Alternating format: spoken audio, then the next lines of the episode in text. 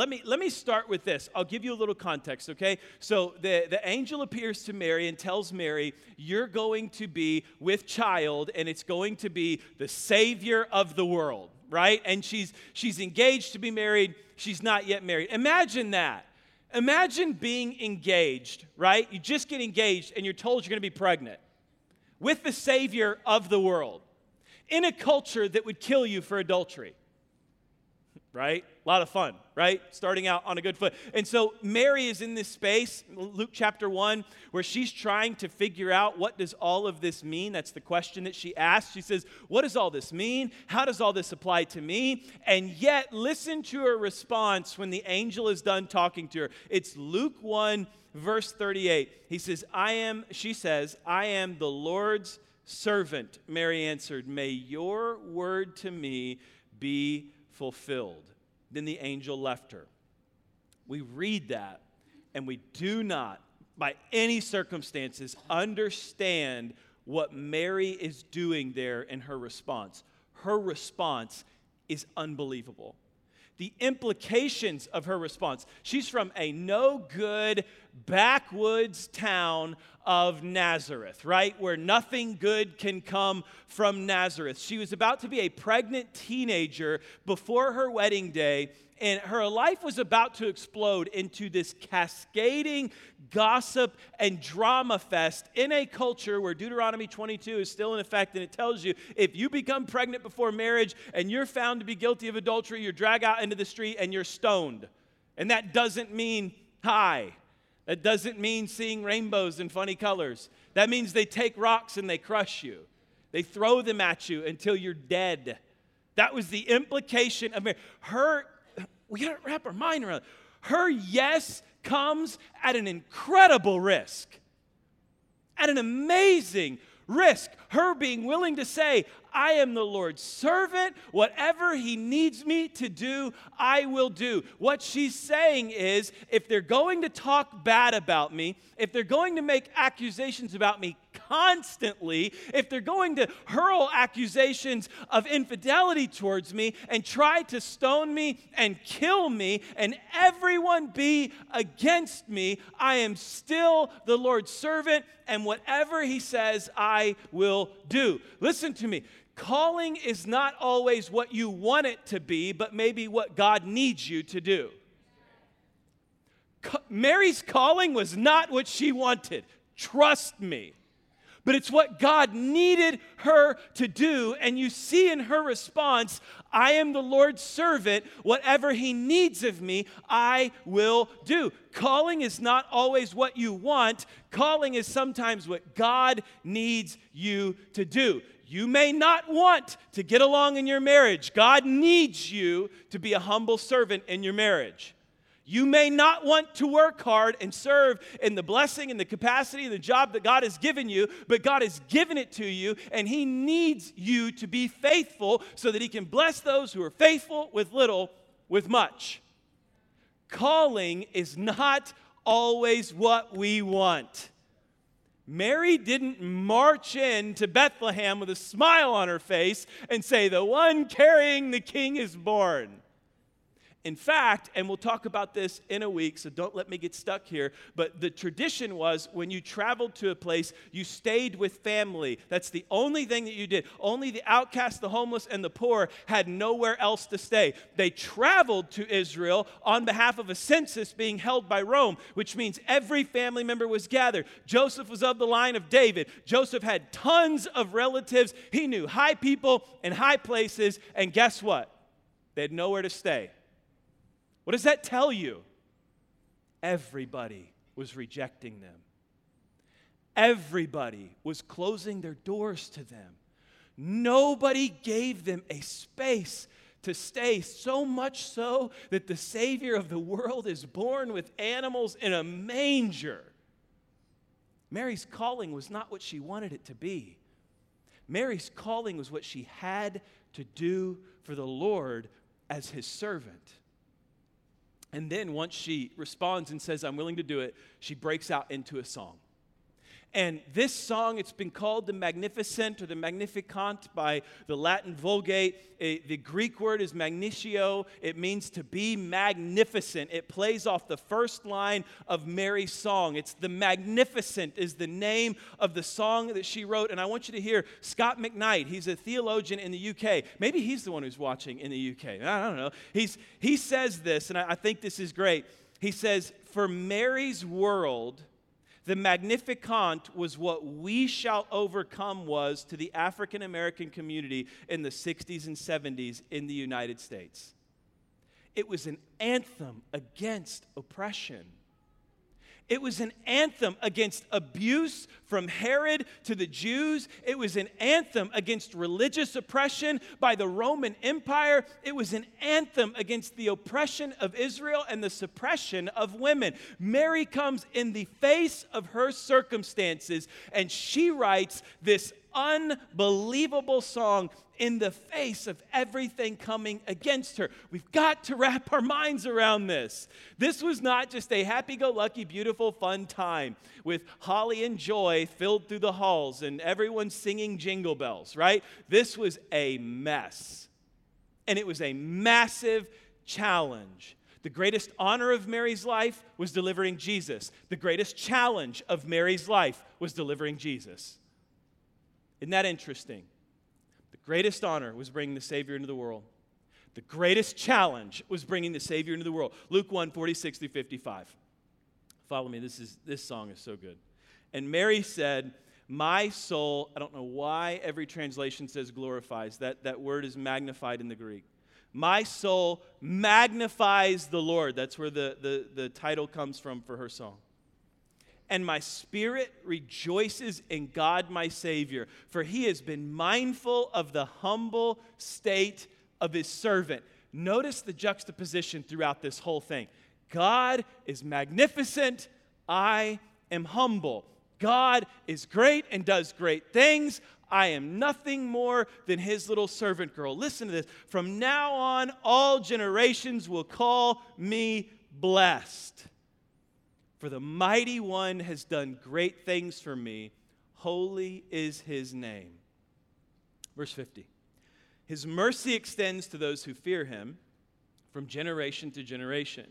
He has performed mighty deeds with his arm. He has scattered those who are proud in their inmost thoughts. He has brought down rulers from their thrones, but he has lifted up the humble. He has filled the hungry with good things, but he has sent the rich away empty. He has helped his servant Israel, remembering to be merciful to Abraham and his descendants forever, just as he promised to our ancestors.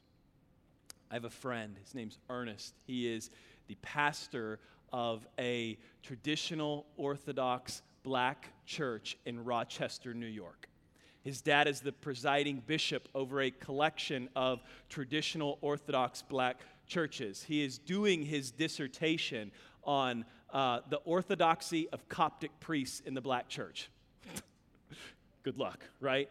He's very, very smart. He's a great guy. And he and I were sitting and we were talking, uh, when I was in Los Angeles, we were talking about um, the African spirituals those are the African spirituals were songs that were written by Africans that were captured and they were brought to the United States to be traded as slaves under intense brutality. They would write these songs, and these songs were mourning and lament of what they were going through, of, of how they were being treated, of the hopelessness of their situation and they were they were spiritual songs. They were worship songs that they would write. In fact i'm going to read you the lyrics to one of the most popular. There's over 6000 of them that have been collected and, and it's unique because they're all written in minor chords. Everything that we sing is written in a major chord. It's got a, a big beautiful sound to it. The minor chords have a somber lamenting sound to them. So even the, the chords that they're written in are this somber kind of lamenting song. And, and so I'll read you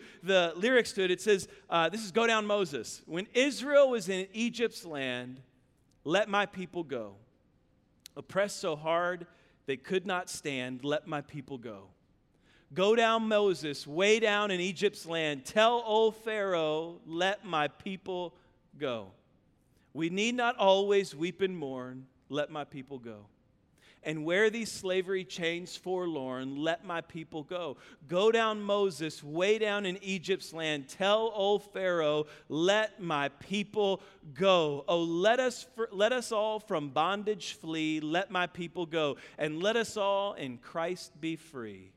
Let my people go. Go down, Moses, way down in Egypt's land. Tell old Pharaoh, let my people go.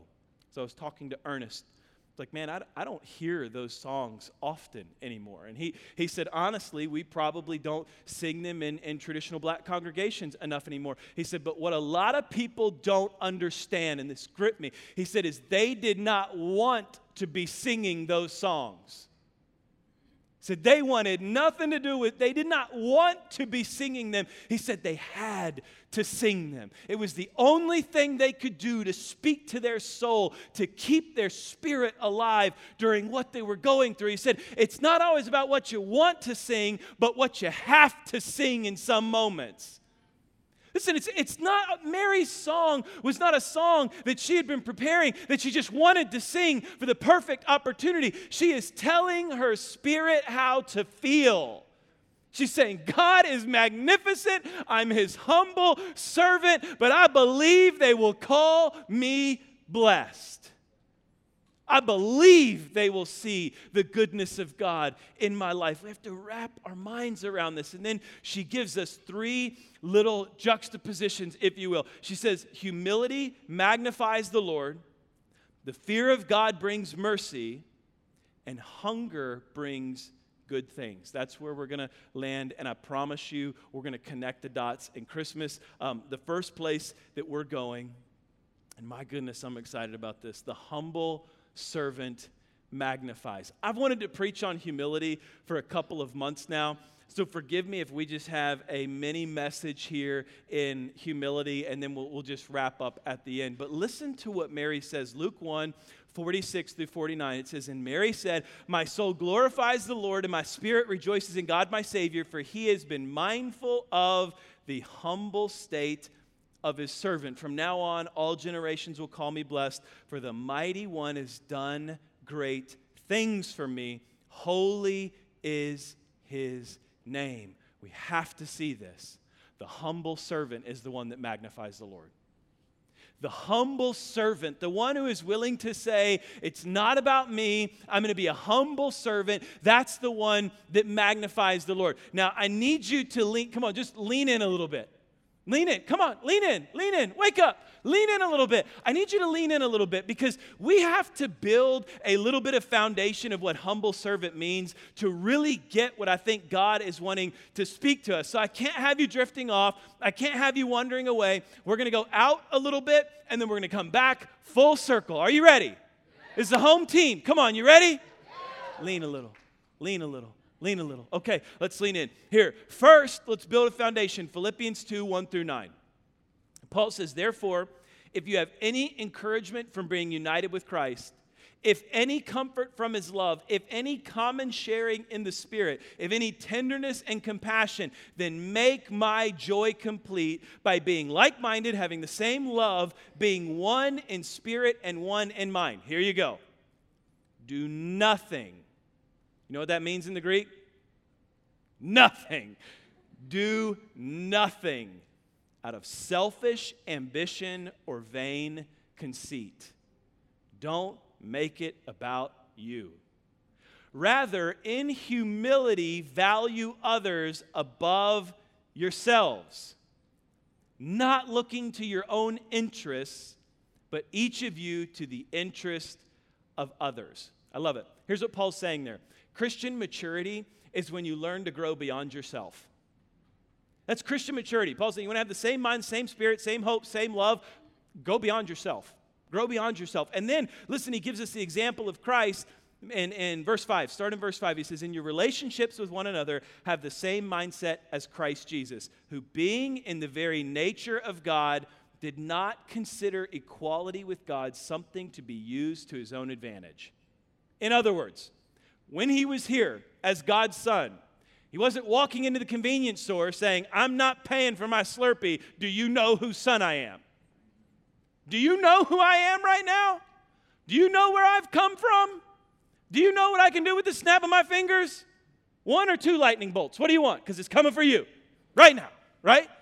He didn't hold that over people's head. In fact, what did he do? Rather, he made himself nothing by taking the very nature of a servant, the humble servant. What do we see? The humble servant. Skip down to verse 9. Therefore, God exalted him to the highest place and gave him the name that is above every name. How did he ascend to the name that is above every name? By not being arrogant, prideful, and making everything about himself by being humble and a servant and considering others before he considered himself. I love this story, John chapter 2. If you have your Bibles, get John chapter 2 up. If you don't, we'll have it on the screen. But I want you to follow this. And you got to, I mean, we lean in a little. You've got to lean in a lot for this one. You got to follow me with what we see here, okay? John 2, 1 through 11. This is the miracle of water to wine, wedding of Cana in Galilee. It says, On the third day, a wedding took place in Cana in Galilee. Jesus' mother was there, and Jesus and his disciples had also been invited to the wedding. So we've got Mary, she's there. We've got the disciples, they're there. And we've got this luxurious wedding party. And Jesus and his disciples had also been invited to the wedding.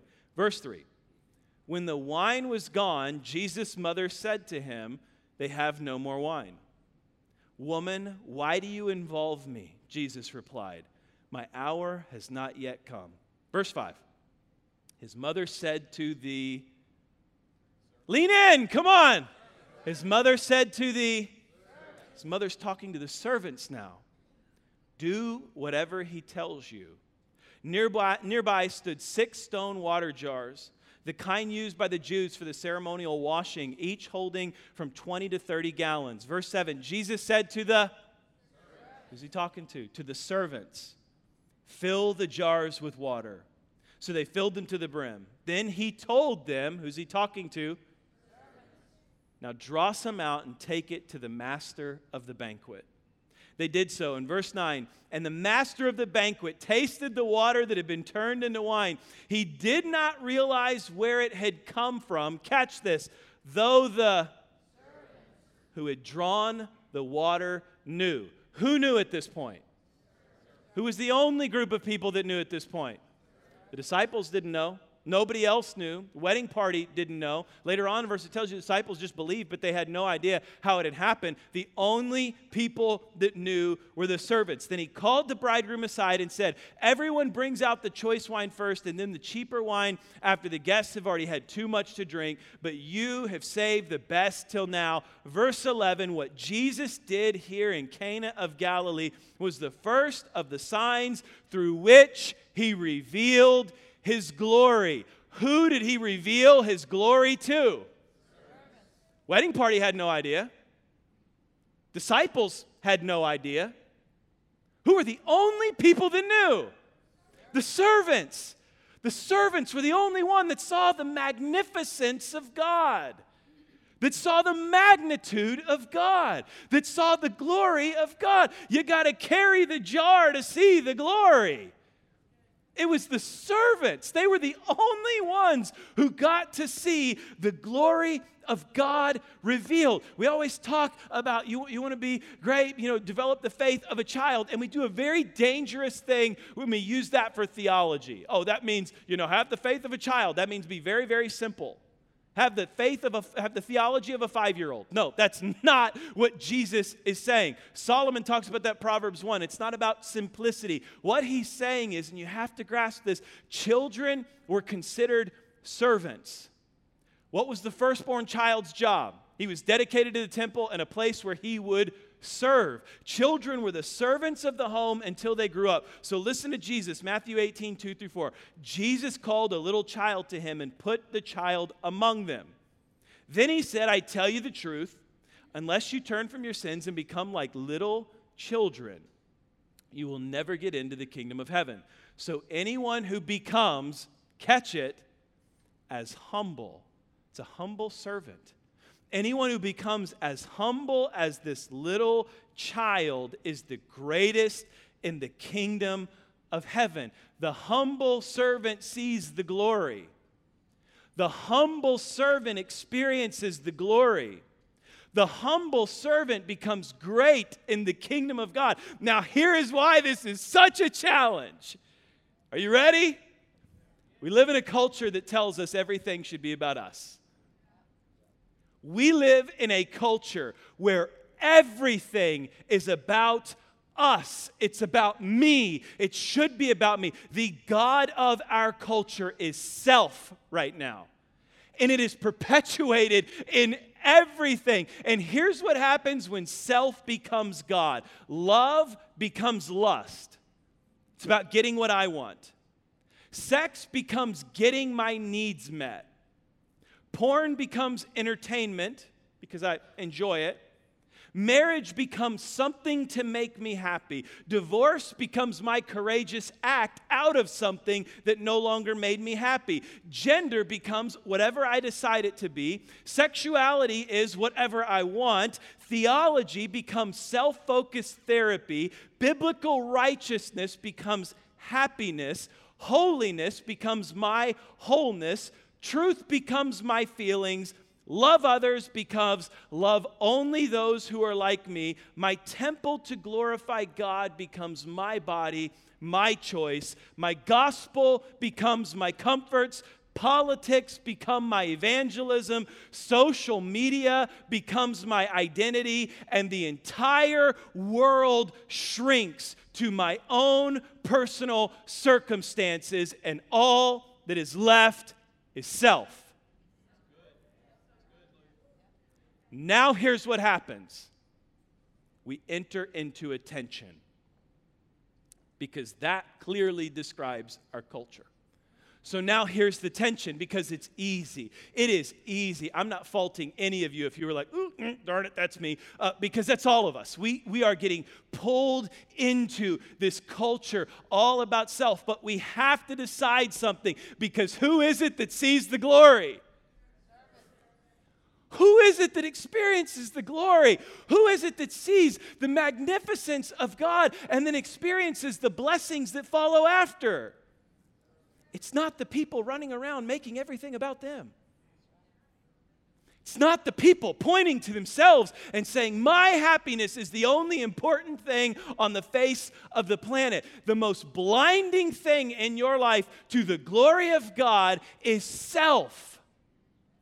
You will see his glory in relation to your humility.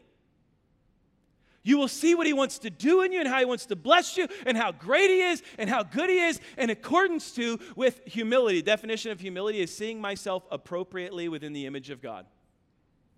So I, it's not like, oh man, I opened your door. I was, I was humble, or I don't brag about myself as much as you do, so I was humble. It is, I look at God and I look at me and I find my place. I look at God I look at me and I find my place, and self is distracting, it's blinding, and it's keeping us away from who we're called to be. Pastor Nick Saban, who also happens to be the coach of the Alabama Crimson Tide, University of Alabama, he was in a press conference where they were talking and they, they started challenging the team and they were saying to him, uh, you, you guys aren't winning by enough. Not just winning games. He said, Well, I, feel like we've taken a step back. It's the media, it's the fan base, it's all these people, these boosters that were kind of saying, You know, it just doesn't feel like we're winning by the, the, the same margin we were before. And he goes full blast on them. Enjoy a minute of this interview. Go. All right, because our players work our, their butt off to be the best that they can be. And to get criticized for what they work hard for to do so that you can be entertained all right, so that you can enjoy and have pride and passion for what they accomplish and what they do. And they're not perfect. They're just college students. They're going to co- they go to school every day. They got to study. All right, they have to run extra after practice when they miss study hall. I mean, come on, give me a break. This is not professional football. These guys aren't getting paid to play here. They're representing you all. You should be proud and happy to support them and appreciate what they do and have some gratitude. And you know what else? Nobody wants to win worse than they do. Not me, not you. I don't care what kind of fan you are. Nobody wants to win more than the players that play. Nobody. That was magnificently said. And, And nobody feels worse than they do when they lose. Yep. Nobody. So, for all you self absorbed folks out there that can't look past your own self, all right, to appreciate what other people are doing. All right, because our Come players. on, you guys give Pastor Nick Saban a hand. but he's right. And it applies to worldly things like football and it applies to spiritual things like the glory of God. When you're self absorbed and you cannot see past yourself, you have no idea what you're missing. You're missing the glory of God. You're li- missing the magnificence of God. You're missing the blessing of God. Let's make it about Christmas now, right? Because this is no vacancy and this is the Christmas season. Christmas is not about you. Christmas is not about your gifts. Christmas is not about the people liking the gifts that you gave them. Christmas is not about your decorations. Christmas is not about your lights. Christmas is not about the family member that offended you. Christmas is not about you worrying about be, offending somebody else. Christmas is not about the meal. Christmas is not about what you, what you prepared. Christmas is not about your kids. Christmas is about being humble enough to see the magnitude that the Savior of the world became man, gave up his rights to become nothing, to be a servant, so that he could die for us, to be elevated to the right hand of God and give us life. That's Christmas. But listen, you have to be a humble servant to see it. You have to be a humble servant or you miss the whole thing. Let's keep going. Fear of God.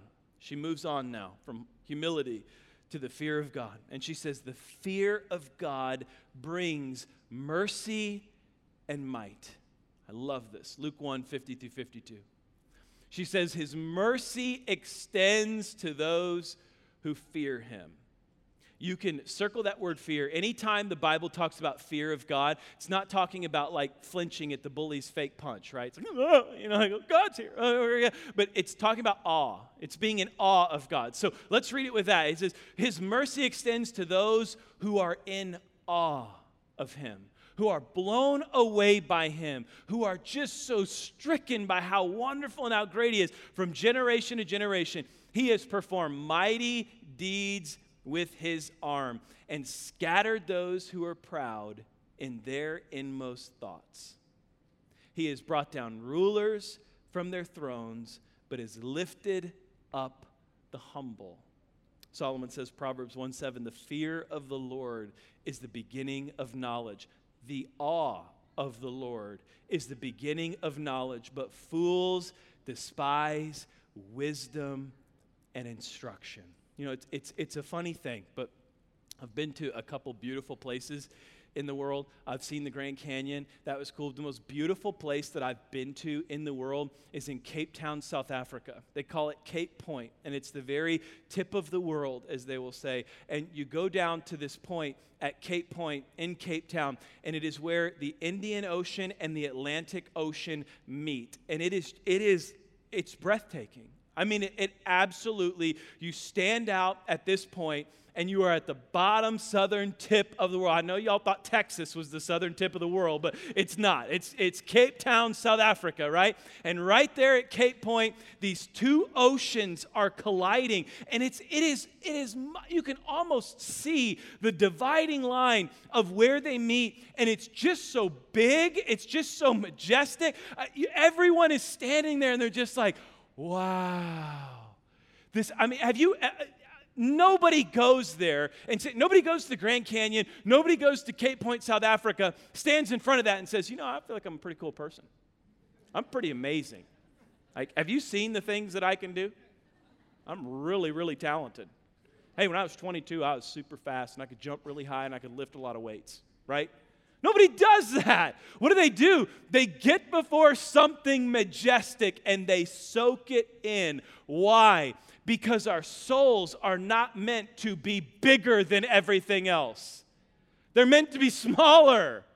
They're meant to be smaller. We are meant to feel inadequate in comparison to majesty. When we take that spiritually and we say, My goodness, I am before God, and I'm not going to tell him what to do, and I'm not going to tell him what I need. And I'm not going to put pressure on him and threaten him and say, I'm not going to serve you anymore if you don't show up in this situation and fix my problems. But we get before him and we say, My goodness, you are unbelievable. You are incomprehensible. I can't wrap my mind around your goodness, your glory, and your majesty. And we become small, and he becomes big. And what does Mary say? He performs mighty deeds, and he lifts the humble up. You want to go here, go here. You want to see more of this, go here. Be in humility. And then he finishes here, and we'll wrap this up. And my goodness, I think we're going to be on time. Don't hold your breath. the hungry are filled with good things. Luke 1 53 through 55 says, He has filled the hungry with good things, but has sent the rich away empty. He's helped his servant Israel, remembering to be merciful to Abraham and his descendants forever, just as he promised our ancestors. You know what's really cool? Mary sings this before Jesus' birth, and then Jesus preaches this in the Sermon on the Mount, Matthew 5 6. He says, Blessed are those who hunger and thirst for righteousness, for they will be filled. Mary says he's filled the hungry with good things. Jesus says, Blessed are those who hunger and thirst for righteousness, for they will be filled. That word for hungry is the Greek word paineo. It means, it's where we get the English poverty from. It's not talking about a hunger like, wow, he preached too late and I'm going to be late to lunch and I'm, I'm pretty hungry right now, right? It's talking about a hunger within your soul that you, it, it is a deep, poor, broken, starving hunger. They used the exact same word to call the beggars who stood outside the gates of the city begging for food. It is people who are desperately hungry deep within their souls for what God has. He says, Those are the ones who are filled with good things. Anyone have a six year old or they're close by um, that, that has every excuse in the entire world when it comes to bedtime? Come on, don't make me feel like the only one, right? It is, it is, it's unbelievable. Like the things that he comes up with. And usually the last one is, and this is right after he's brushed his teeth, of course, right? Brushes his teeth, has to go to the bathroom, forgot something in the car, needs to put this away, can't sleep without the right blanket, doesn't have the right pillow, blah, blah, blah, blah, blah. Teeth are finally brushed. He's finally in his bed and he says, Dad, I'm starving. No. No, no, no. He said, Dad, I'm so hungry. He said, Dad, you can't make me go to bed hungry. Right? So I'm like, okay, fine. I agree. I get under this like conviction of like, yeah, what kind of dad are you? So I'm like, fine. Here's what I can do. I can get you a, a Z bar, oatmeal chocolate chip. No, I don't really want that. I'll make you a peanut butter and jelly real quick. No, I don't really want a peanut butter and jelly either. Okay, I'll cook you a hot dog and we got some leftover mac and cheese. I'll mix it all together, put a little ketchup on top. How many of y'all know that's a fire meal, right? And he says, No, I don't. I don't really want that either. And I said, Okay, I'll see you in the morning when it's breakfast time. And he says, No, you can't. You can't. And I said, Yeah, I can. He said, But I'm starving. And I said, You're not starving. And he said, Yes, I am. And I said, You'll be starving when you're willing to eat whatever I give you. That's what Mary's saying here. That's what Jesus is saying here. It's not hungry, uh, hungry of God of like, yeah, I may sing another worship song. It's not hungry of like, hey, if you meet my needs, I'll be more excited about you. It is a desperate hunger for God, willing to take whatever He gives you and give Him glory for it and worship him for. Who are the people that are filled with good things according to Mary? Who are the people that are filled according to Jesus? It's the people who have a hunger so deep and so longing for him that they will receive whatever he gives them and worship him for it. Those are the people filled with good things. So, what is Christmas? What is Christmas then? Let's run through them really quick. Christmas is not about me. Has nothing to do with me. Christmas should remind me how humble of a servant I am. What is Christmas? Christmas is the awe of God. The awe that God became man in the form of a child and gave up all of his rights to go to a cross to save me. And what is Christmas? It's a reminder of the hunger I should have in my bones for more of him and only more of him and what he can do. It's not about me, it's not about my gifts, it's not about who makes me happy and who doesn't make me happy. It's all about Jesus.